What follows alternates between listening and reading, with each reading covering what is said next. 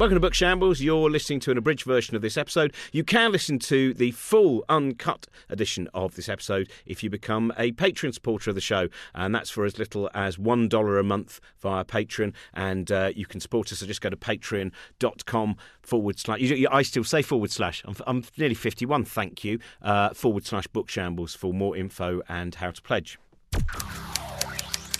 Hello, welcome to Book Shambles. Producer Trent here. Thank you, as always, at the beginning of each and every episode to our fine Patreon supporters.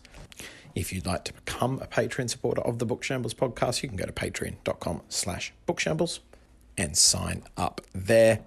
Not only does your support on Patreon mean we can keep making anything, really, at this point in a pandemic, but you also get extended episodes of Book Shambles each and every week, an extra 20 minutes for you from this week's episode. Plus, you also get access to lots of exclusive behind the scenes recordings of Book Shambles episodes and special documentary series just for Patreon subscribers, including tips for existence and an uncanny hour.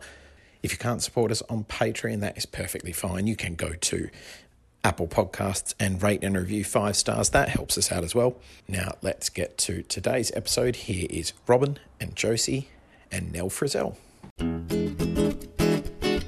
Hello, welcome to Robin and Josie's Book Shambles. Today is going to be a thrilling episode because we get to speak to one of our friends, which is always a joy. Uh, she's, she's not just a friend, though, she's a journalist, she's an author, she's a broadcaster, She's a many decorated swimmer and runner. She's a busy working mother of one and buckets of fun. It's Nell Frizzell. Hello. Yay! I'm even more of a bucket now. I'm the mother of one. Sacra crass? Oh Sorry. my God, she's absolutely turned the air blue within a second. Sorry. Yeah, Also, well, we were going to put also this perpetuating podcast out later. You're not going to be able to hear this podcast before 9 p.m. We've got a special thing on that, yeah. Because I told you, I said Yeah. she was the last Yeah, person Phil. I worked with Watershed uh, in the real world, and uh, and I found her overly racy for what we were aiming for was a daytime format. It's an, Sorry.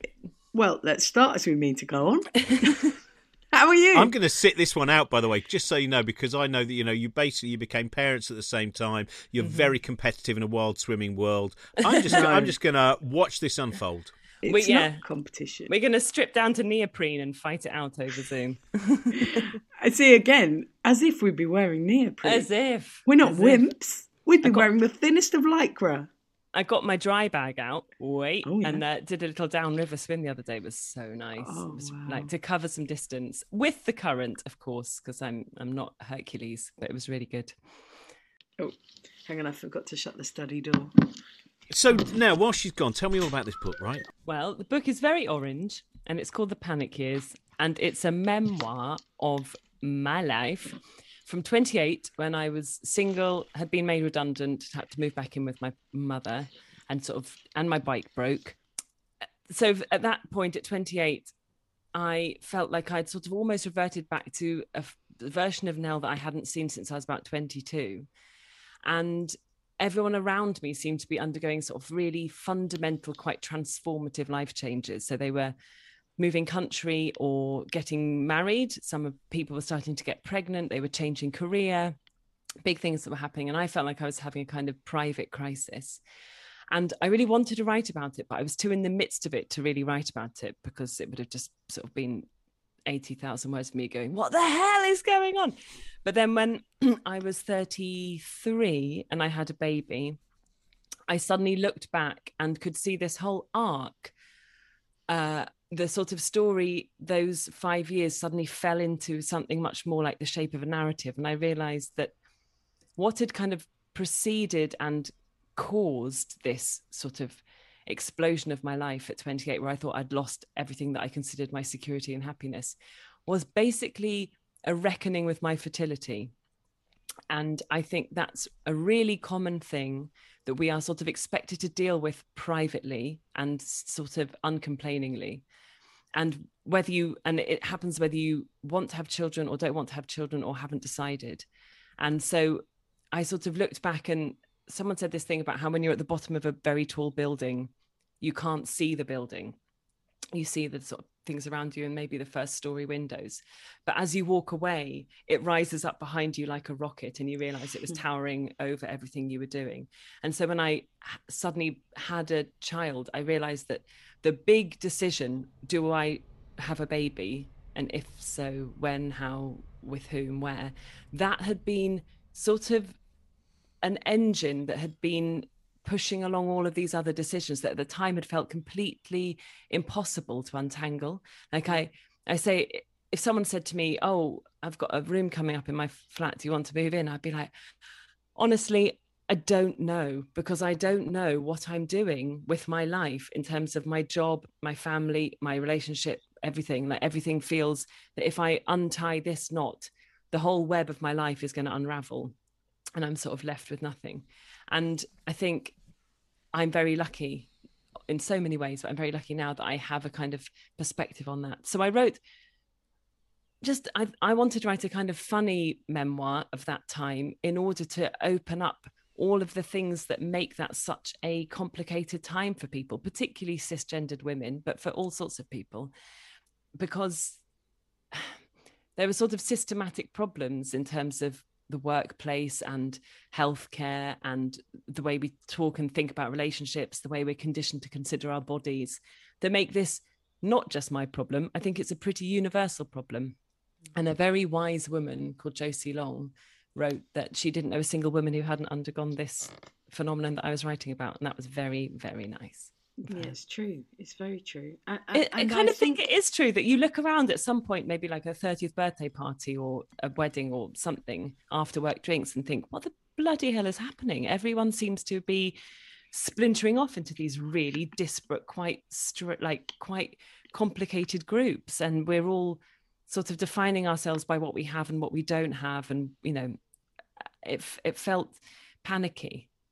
Can I ask, and this is to Josie as well, which is, uh, I, in in, and I, I realise that your world is kind of half and half in terms of being a, a journalist. I think, was as, as you were it, it, or are, is, is, is but uh, still, that kind of world of art, Josie, mm. is most of the people we know and hang around with have not gone into the world that you know that bit so you know you and i don't drive in fact i, I know almost no one who drives so I whenever i've drive. said let's all go on a tour we have to go to leicester and get picked up by grace petrie right which is miles away right and and we have all you know i i my my again children very late really by the standards of a lot but and so I think it's an interesting thing that in the in the world, in our specific world, we know lots of people who have never done the the order of things in Yeah. terms of Yeah.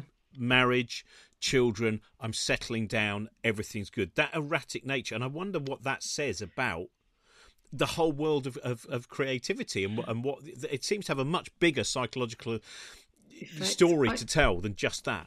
Mm. I mean, I would say there's something about uh, that feeling of you need somewhat to be weaving a story about yourself that feels coherent to you in order to be a creative person you need or to in order to be you know a stand up in particular but i would imagine as well like a, a writer who writes about their life too you you sort of need to be thinking about yourself. I can't remember where it's from but it's this you know the main character thing in your in your story.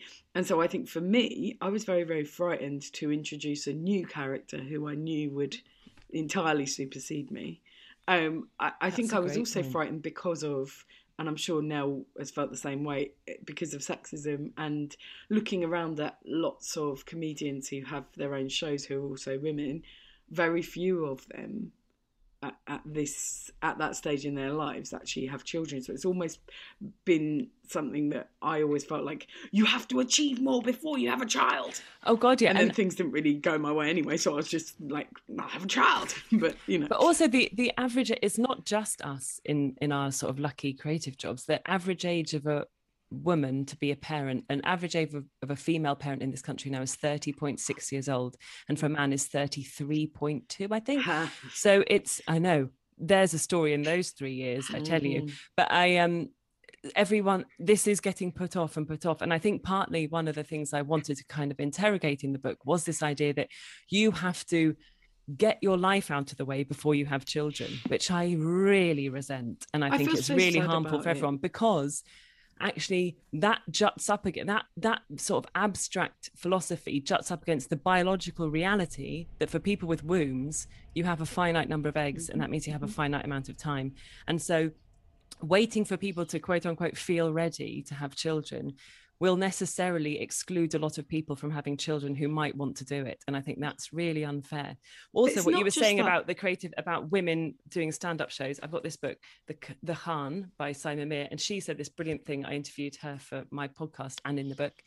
She said yeah like motherhood is considered lame and it's ableist language but she's right. Like people think like I have read and watched a lot of stuff about people taking up running or you know the year they spent going you know living in Germany or whatever but the enormous transformative incredibly creative physical emotional psychological sort of um undertaking of motherhood is considered a bit niche and a bit boring or a bit Oh. drab and a bit domestic and i think that like it's 2020 come on like we don't have to think that people should hide themselves behind an apron and sit indoors for three years like this is insane Yes, I completely agree about that, and I think it feeds. It comes from a sexist place as well. It comes from like uh, I was mentioning in this in my last stand-up show that since I started stand-up as a seventeen-year-old, I'd have people basically running up to me and saying, "Women only talk about gross women's things," ugh." and it meant that when it came to talking about this experience, which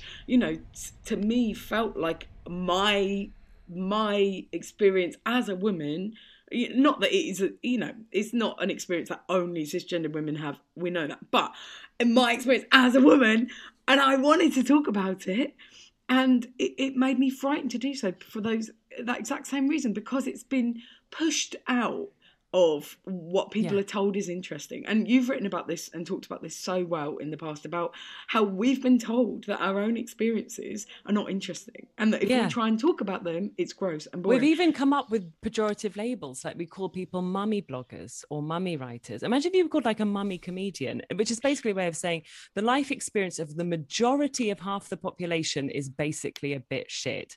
And it's a bit amateur and it's a bit boring and it's a bit smug and it's a bit indulgent. Like that's where the like I know a mm. lot of daddy politicians. Oh, another daddy writer, another daddy blog, another well, daddy honest, you, podcaster. you don't know many daddy Because they don't talk about it. because they don't, you know, Jacob Yeah. fucking Rees-Mogg. Yeah. But also, Yeah. I there was something in what you said too, which is that, uh, like, uh, we we've talked about this. Definitely, you've talked about this about how so much of what mainstream culture is is still marketed to very niche, spurious in themselves demographics, and they just don't. And and the other thing that I think is important is it says so much about how our society wants us to ignore things like birth and death, Mm. but it also wants us to ignore child rearing.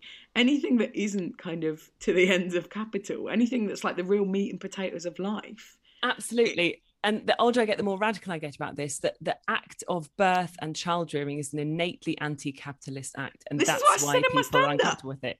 Oh, yeah, yeah, of course. because you, you can't monetize it. You well, can't monetize. I mean, they try. They You hand can you try. a bounty pack on a board and force you to. But like, basically, there is no profit to be gained from me loving my child and loving my mm-hmm. partner. And like the the opening of my pelvis and the ripping through of a baby did not make anyone money. And therefore i'm expected to kind of not talk about it. Whereas someone you know my age round the corner who's bought a pair of trainers is like lauded and celebrated for his blog about trainers and his trainer collection and his like hilarious witty banter about his trainers because that has moved money around in the system mm. And I've worked in enough offices to know that talking about the films you've watched, the clothes you've bought, the kitchens that you're renovating is more socially acceptable than the actual people that you have created with your body and are making in the world. And also, people uh, don't. There's a. I think there's a culture in this i- i- in England in particular. But I'm I'm just saying that because I now I'm like Yeah, I no. love Scotland. But the, I think there's a culture in the United Kingdom of how dare that person be enjoying their life? Life is not Yeah. for enjoying. How dare you be creating things for no money and enjoying that? How dare you? This is Yeah. not what life is, and you're not living in the real world. You know.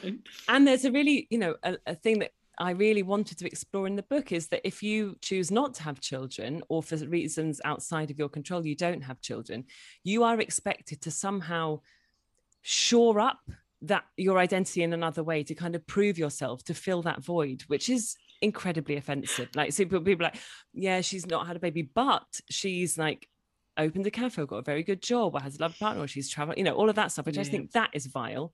You're sort of asked, you know, my child free friends are asked what else they're doing, as if you need to be doing anything else. It's wild. But also, that also, there is a real sort of taboo about either side of that basic binary of do you are you a parent or you're not a parent is the expression of regret or doubt after the effect after the effect. You know if you choose not to have children and one day from you know half an hour you feel really sad and regret that you don't have children you're you're not expected to talk about that because it un- somehow undermines the decision you've made. And if i as a parent for half an hour regret or doubt whether having children has been good for my life that I'm not meant to talk about that because everyone says, well, you chose this. This is what you wanted. You know, you wanted a baby. And, you know, even my own lovely mother will say, well, darling, this is what you want. I'm like, well, this isn't, this bit isn't what I wanted. No. and also, again, it's, it's this idea that the stages of life are kept discreet and hidden from one another. Yeah. And especially as a woman, when you arrive at them, suddenly you're like, it's like that um, Hollie McNish book of Nobody Told Me. Yeah. And, and I know it's the same with menopause. You know, if there's one thing even more culturally taboo to make art about than having children. It's menopause. Like, how dare older women talk about yeah. their bodies? But um, you know, so exactly. So nobody says, uh, look, this thing is so game changing that it will continue. It, it, will take you so long to adjust, yeah. and there will be times when you feel totally almost swindled because you didn't know and you couldn't have known mm-hmm. that your life would permanently change because how can you possibly in advance know the future state that is a yeah. rubicon you know? Yeah. And, and like it, it, rather than sort of give any help or understanding to that it's like no that's later. Don't worry about that yet. You do that. Then you do that then you do that. And each of them should be full of ghastly surprises and us beating you up for it. So Daisy Buchanan said this thing on my podcast that I really liked, which was she has chosen not to have children. And at the moment, that feels like a decision she's comfortable with and at ease with. But even if she gets to 50 and suddenly goes, Oh my God, no, everyone should have children. This was a terrible mistake. She's like, I'm happy to be that collateral. Like, even if I'm the one person that realized, like, who decides that I was wrong, I still will spend the next 20 years fighting and arguing that I was right to do it. Even if I change my mind, I still have the right to say at the moment, this is the right thing to do. And I thought that was really lovely. The idea that we can get to 50 and you know, we can admit that things are trickier and more complicated, and maybe they've had moments of regret and doubt. Why, like, absolutely. Well, also, you have one life. You make decisions in the moment you attempt things, you think you're doing the right thing, you look back, you feel that you were an idiot. There's no other way around it. It's not possible mm. to pursue the right course always and to go through life without having regrets. Like I, I was saying in my show, if you if you get through your half of your life and you haven't got any regrets, you're not doing it properly. Yeah, yeah, like, you're you, not doing anything yeah, you, are not really. And I think as well, there is something we, that we're talking about about this idea that you have to be so fixed and so sure in decisions and positions that you hold. Yeah, we really value consistency, even though we know that the one thing that the human brain and body is not really capable of is consistency.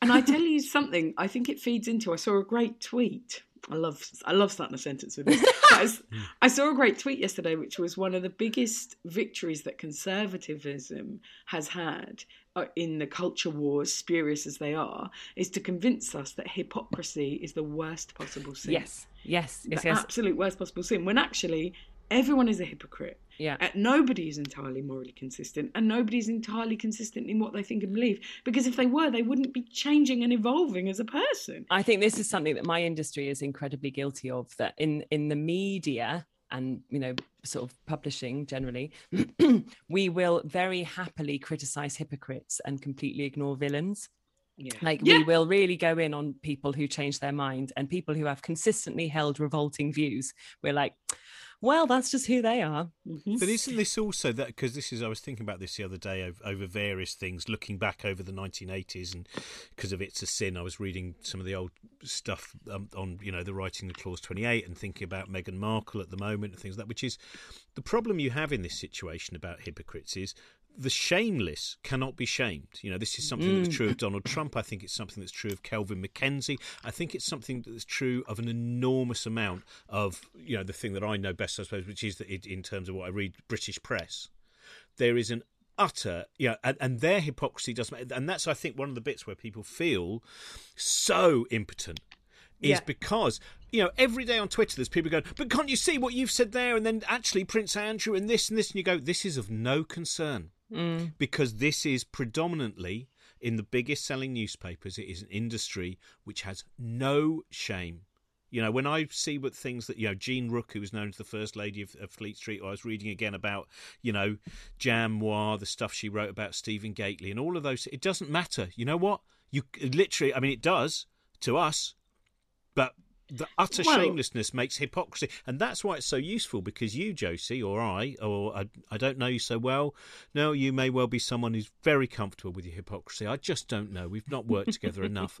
Um, but th- but it's it's well, you know that will hurt you, and you know that you'll go, oh my god, and you know that that will can lead to inaction because you go, hang on, but I've done that, and and maybe th- how can I bring that? Um, that's a victory for the shameless Yes. they've got no nothing that can stop them. Yeah. But the problem is as well, there are plenty of people who agree with shameless people. There are plenty of people who read these awful things and go, yeah. And then we don't factor that in. We assume that everyone is trying to sort of pursue some sort of moral goal.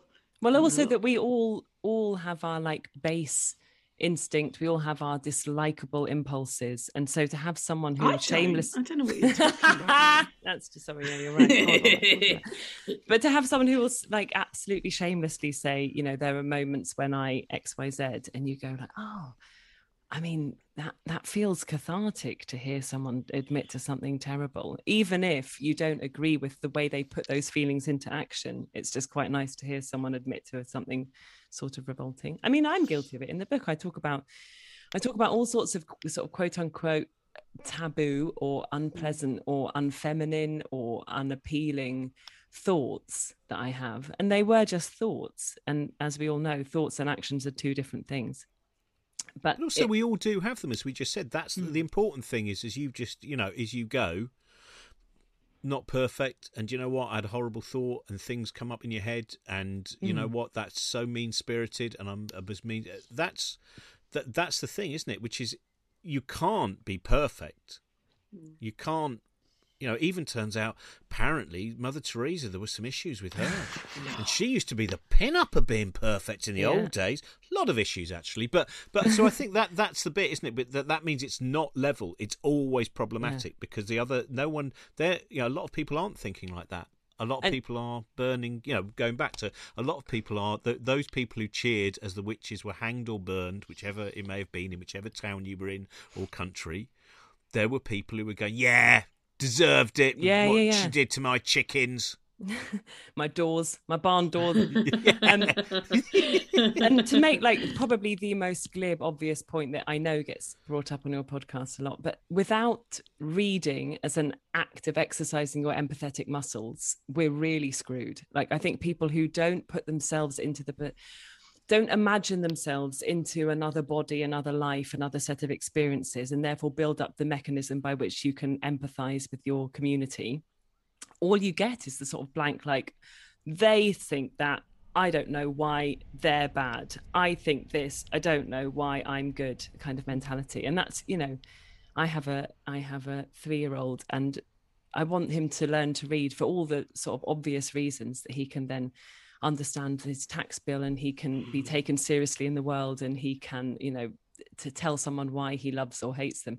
But also, I want him to, even now, he's building up a muscle that is as important as language or anything else, which is imagining himself into other life experiences.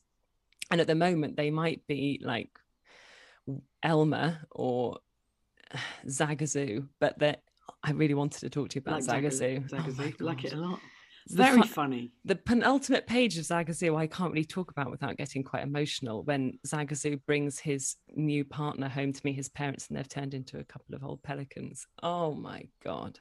It's just so mm. beautiful.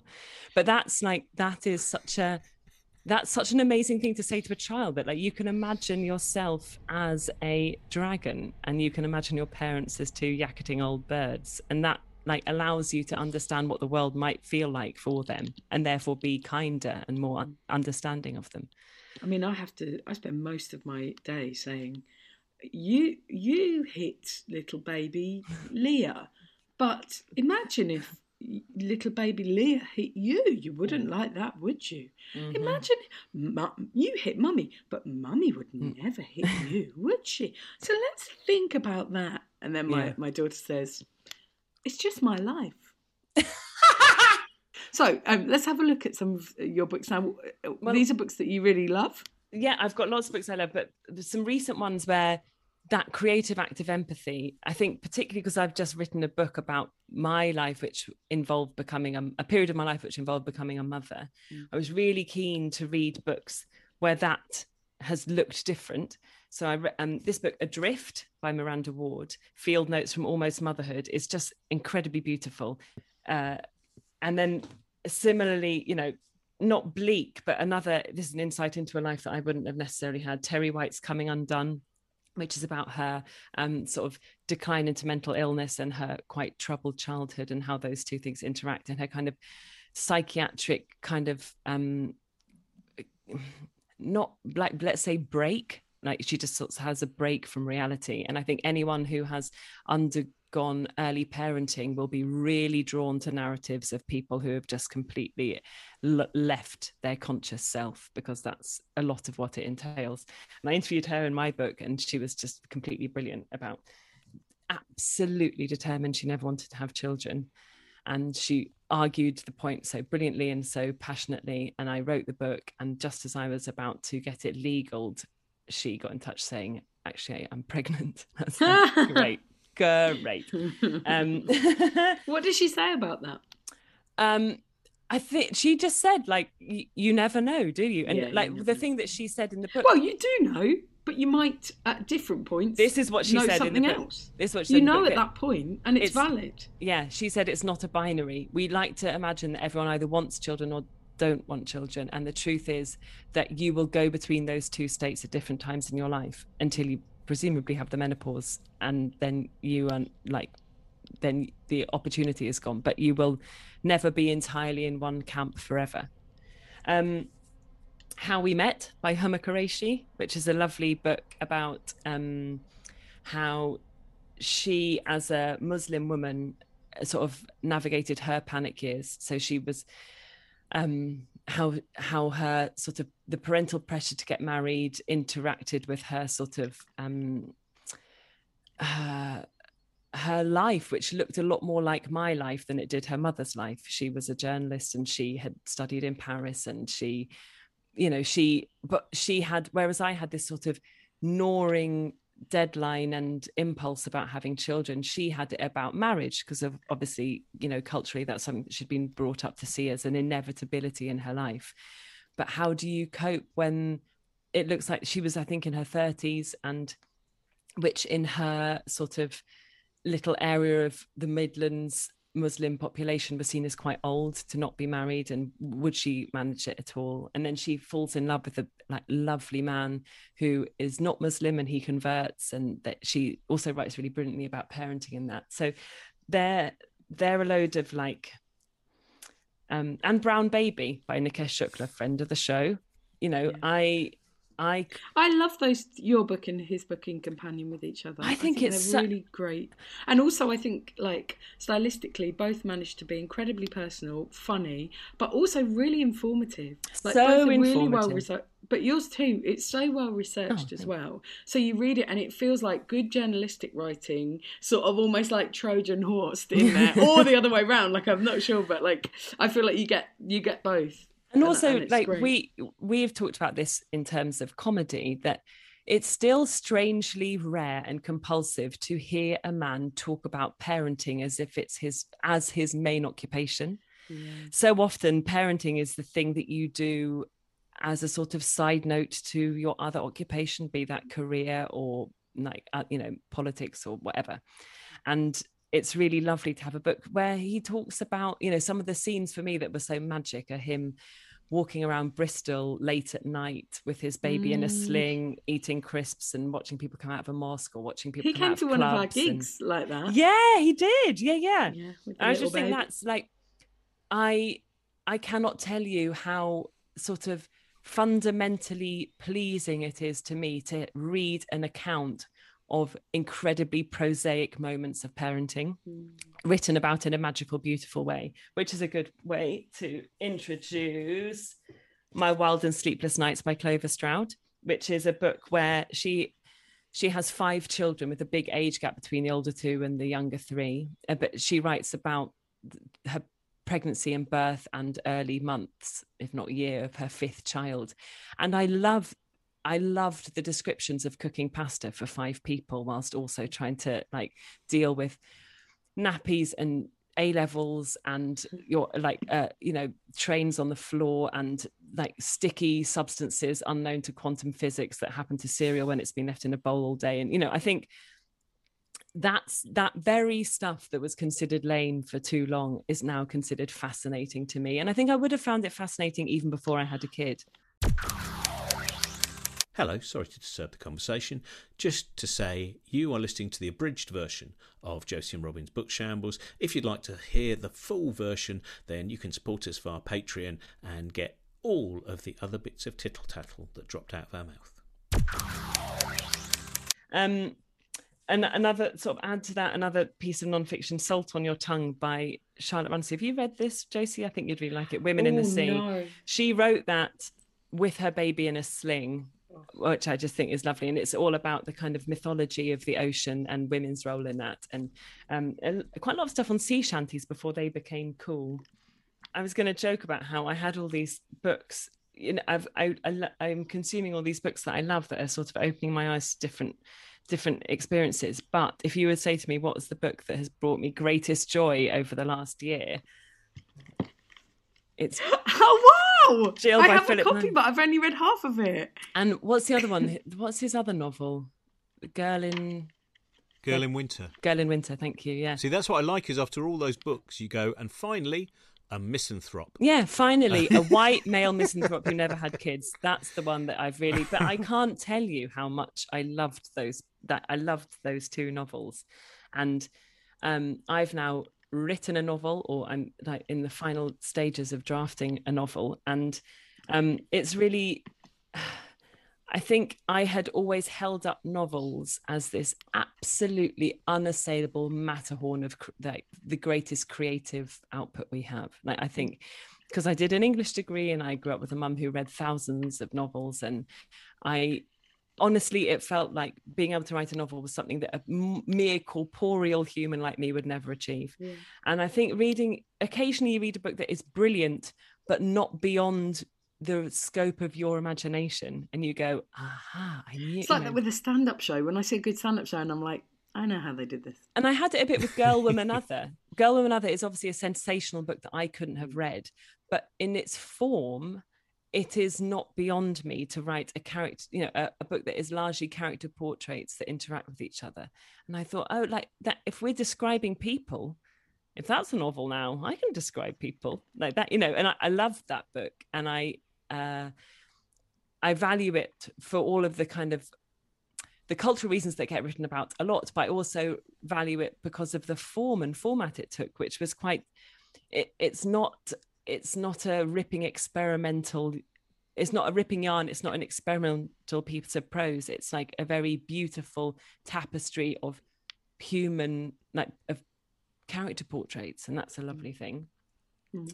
Um, Sorry, I'm just take. I love taking physical notes to like nice. things just saying so interesting. I'm writing it down in my um, my ideas book to, to think about. Yeah. um, what what other things do you have that you really love that you? Because I know you've got big piles. I've Oh, read. can I just can I can we hmm. get because I, I just before we get I want to go back to your book because I, Ooh, I want it to sell God. well and Can I we want it to be in the about me top ten. Okay, please? let's Sell get well, there. sell often. How much did by the time you finish writing it and then going through the agony of, of editing it and all those those bits where you have to you know sacrifice certain things how much do you think you would change your perspective and your understanding of yourself and what you had been through and because I've, I've, that that mm. intrigues me i think i think the first first thing that springs to mind is that I hadn't realized how writing it would return me to that psychological and emotional state. So when I was writing about it, this the urge to have another baby becoming became incredibly strong, and me and my partner started having all the arguments that we have in the book, and so I think that was that's really interesting. It's not that my perspective changed, but that I reignited the fire that had been slightly dampened in my body. Um, I think one of the things that came out of it that I hadn't really realized before I looked at the statistics of sort of fertility treatment and spoke to people who are undergoing fertility treatment is how angry I am that my generation was sold fertility treatment as a way to avoid confrontation with systems that were unjust. I that that makes me so cross that we rather than examining why a certain type of cisgendered heterosexual man would delay and delay and delay having children for as long as he could, we told their partners to freeze their eggs or mm. the women around mm. them to freeze their eggs, rather than interrogating workplaces about why they offered such terrible maternity sort of packages. We told women to, and people with wombs, to freeze their eggs and, and not, to keep working. And why we, instead of looking at the heinous cost of childcare, we told people to freeze their eggs and then earn enough money in order to be able to afford being a parent in later life. And when I say free, when I say freeze your eggs, I mean that as the sort of sorry, that's sloppy. I mean we held out fertility treatment in the future as a way of sort of um, displacing the need for action now. And I find that that like that was a that wasn't a uh, that wasn't a fight that I was particularly engaged with before I wrote the book. And now I think, what the bloody hell are we doing? It's it's terrible. I'm sorry, I'm so excited to respond because I, I feel like it's to do with the housing crisis as well. Mm-hmm. You know, we said to people, well, you know, you've got to try and buy a house before you can have a child. But of course, if you want to buy a house, you'll be 50 by the time you can do it. and, and similarly, you know, then they allow themselves to advance the argument of, well, if you don't have the money, you shouldn't be having children. Well, yeah. That, that's ridiculous. It's not, that's putting the and also putting it the wrong way around. It should of, be have your children and society supports you. We support one another. And also, all of what I said is also innately defined by the fact that fertility treatment is that there is a real. I don't want to say homophobia, but there is such an injustice around that that if you are a person in the same sex relationship or if you're a single person, your access to those services is really compromised. And it's basically a, a lottery of your postcode lottery of where you live to, to what treatment you can get. And also innate to my problem with this whole sort of narrative of it's all all right because fertility treatment's here to save the day is that it's a privatized system for a lot of people and i dislike private healthcare and i dislike the fact that we are profiting off something so innate and so sensitive and so painful for so many people. I, I get very cross now. I mean, it's been a year, obviously, or longer since I did it, but to sit on a tube carriage and see an advert sort of playing on my absolute greatest vulnerabilities. Uh, to, and te- basically telling me that if I put, if I would just invest enough money, then I could get the kind of life I want to have. And when you're talking about something as sort of so personal and so painful as the ability to have children, I just think money should not be part of that. And it's, you know, the there's a uh, an interview I quote in my book with the chair of the Human Infertility Human Infertility Embryology, is it HFEA, Human Fertilization and Embryology Authority, who says like these she calls it a wild west and she says these these sort of companies and institutions absolutely profit off the anxieties of women in their particularly in towards their 40s who feel like they feel desperate because this is their one chance to get pregnant. And so you can just you know things like 2000 pound like scratches and you know all that kind of stuff. You just think what is i don't know the science behind this but it seems eh, you know i have friends who have gone through IVF privately, and it is thousands and mm-hmm. thousands of pounds, and that I that makes me sad it just makes me sad. Like I could say it makes me angry and it makes me feel all these other things, but fundamentally it makes me feel very sad for those people who are having to put money in between something that should be should be a different kind of decision and process. Mm. Same way I feel about American healthcare. Like money just should be nowhere near that. Well, profit. Um, should I tell you some other books I've brought now that I've really brought No. the mood up? No, we just, um, we can't go any further this now. This is just. This better I'm be a book of fun cartoons from the 1960s by Giles. Well, Um, funnily enough, funnily enough, it's Vegetable Growing Month by Month by John Oh. Harrison. I, I, because I've left London now, and I'm the luckiest woman alive. I now am guardian of. Like, we don't use the word ownership of an allotment next to the river, and so I'm just reading about what I should be doing in March to make to make vegetables grow in my little bit of earth, and it's so lovely. I think after the last year and Brexit and everything, where the sort of sheer details of survival suddenly feel a bit more um, scary, frail than they did in the last 10 years. The idea that you can grow your food, like, mm. it's almost like a kind of self soothing mantra that I bring myself back to. That, you know, all, if all else fails, you can grow some food. Well, not with our let me neighbour's cat shitting in our little vegetable. We've got a Shit little on the tiny cats, little, shit little back on them. square. I'm going to find a thing. We didn't touch any of that rhubarb. But let me say, uh, again, it comes down to the suppression of anything which threatens capitalism. Because Yeah. I always remember being told by Adam Ramsay, the fantastic journalist and writer, that the Allotments Act, when it was brought in it, uh, uh, in the early 20th century, um, to say everyone is entitled to a little allotment of land, they had to water it down because they were like, oh, no, uh, if everyone can grow their own food, people will work less. Uh, people will have control. And so, like, genuinely, it is powerfully radical to try Yeah. and grow your own food and encourage your neighbours to grow their own food and to swap between one another because it's like I had a divorces you from that need here's a in the same way. Here's a name droppy anecdote. He's already come up. But I went to an allotment near my house and bumped into George Monbiot, who has an allotment there. And he is writing a book at the moment about how to feed the world. Mm. And he started writing it.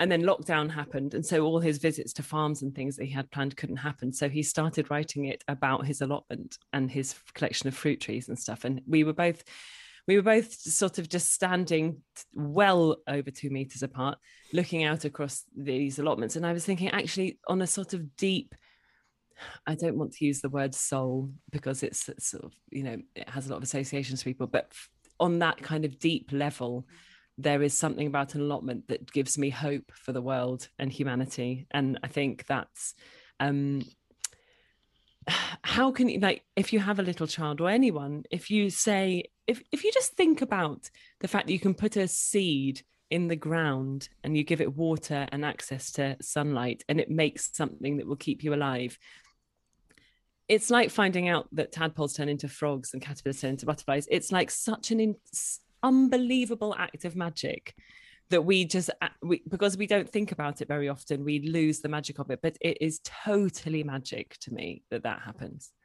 magic That's a much better place to end a podcast good on, on, on, on magic.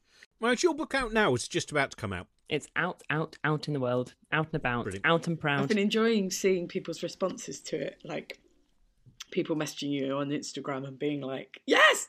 And uh, do you know what? Before we finish, I read an article in the Guardian which sort of boiled my piss, which was like, "Some fathers have decided the pandemic has made them start being fathers," and I was just like, "Ugh." Oh, well, we were talking about that the other week. Next year, there'll be an enormous number of books written Ugh. by people whose uh, partner, uh, like you know, female partner is a doctor, or it was in yeah. any of the, uh, or a teacher, and um, all and works you'll in the co-op yeah, Yeah.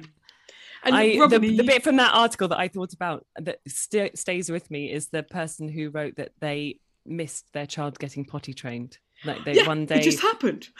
like they one day they came home and their child was weeing in a potty, and I, as someone who like had to follow around, like an an acorn sized penis for like five days, just waiting for it to, I just thought this is imagine missing out on this. no, but also again, it's uh, one of the things that really disappoints me about my generation is I had assumed a level of radicalism which has not materialized. Yeah. Like seeing so many people get married, change their name without any thought or any consideration. Not that people can't do that, but at the same time, to see no discussion, you know, to see so many people just being like, I love the royal family, disgusting.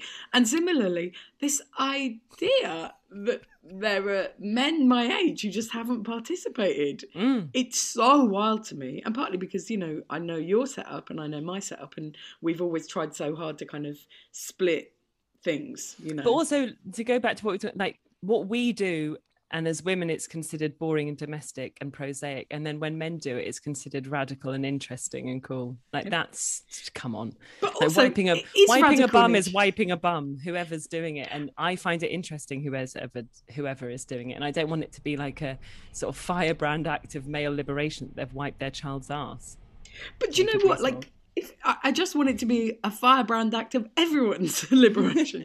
And I want someone else to wipe my child, if not my own ass. I'm so bored of wiping bums. I'm quite happy for oh, someone God, else yeah. to come and. Oh, be lovely. We had heard it? that over this lockdown you have let yourself go on the things wiping your gone, own ass. Things have gone bad. Yeah. I've done an ass already. I'm not doing my own. The um, Robin, I no, but I, I, would say I was just going to add to the uh, in terms of the, the the man who was saying I missed my son's potty training. Uh, you haven't really because as far as I know, generally with boys, what they do is they eventually get to the point where they appear to have learned, and then they go, "Well, I know how to do that, but I won't bother." and I and I genuinely, in terms of gender divides, and I know it's a very dangerous thing to say this, but from a lot of conversations I've had, it does seem that the uh, a lot of the girls once they've learned to be once they've been potty trained, that's it, they're going to mm. do it. And a lot more boys. The hose. Uh, I'll, I'll, I'll bring it back when necessary you know, maybe when I'm dating. It's also sorry, Joe. It's so funny for me as someone who doesn't have a penis to sort of. I had to ask around people with penises what was going on here because I was like, how do you not wee on your leg every time you do a wee? Like, how what what is going on here? And change before that, changing oh, a nappy. Like, yeah. do I where do I put it? Where do I put it in the nappy? And I remember asking a health visitor about washing it because I was like, I don't know. Like, mm. I don't really know. I don't have much dick maintenance under my hmm. belt. I don't really know what I'm doing here. I think I'm nailing it so far.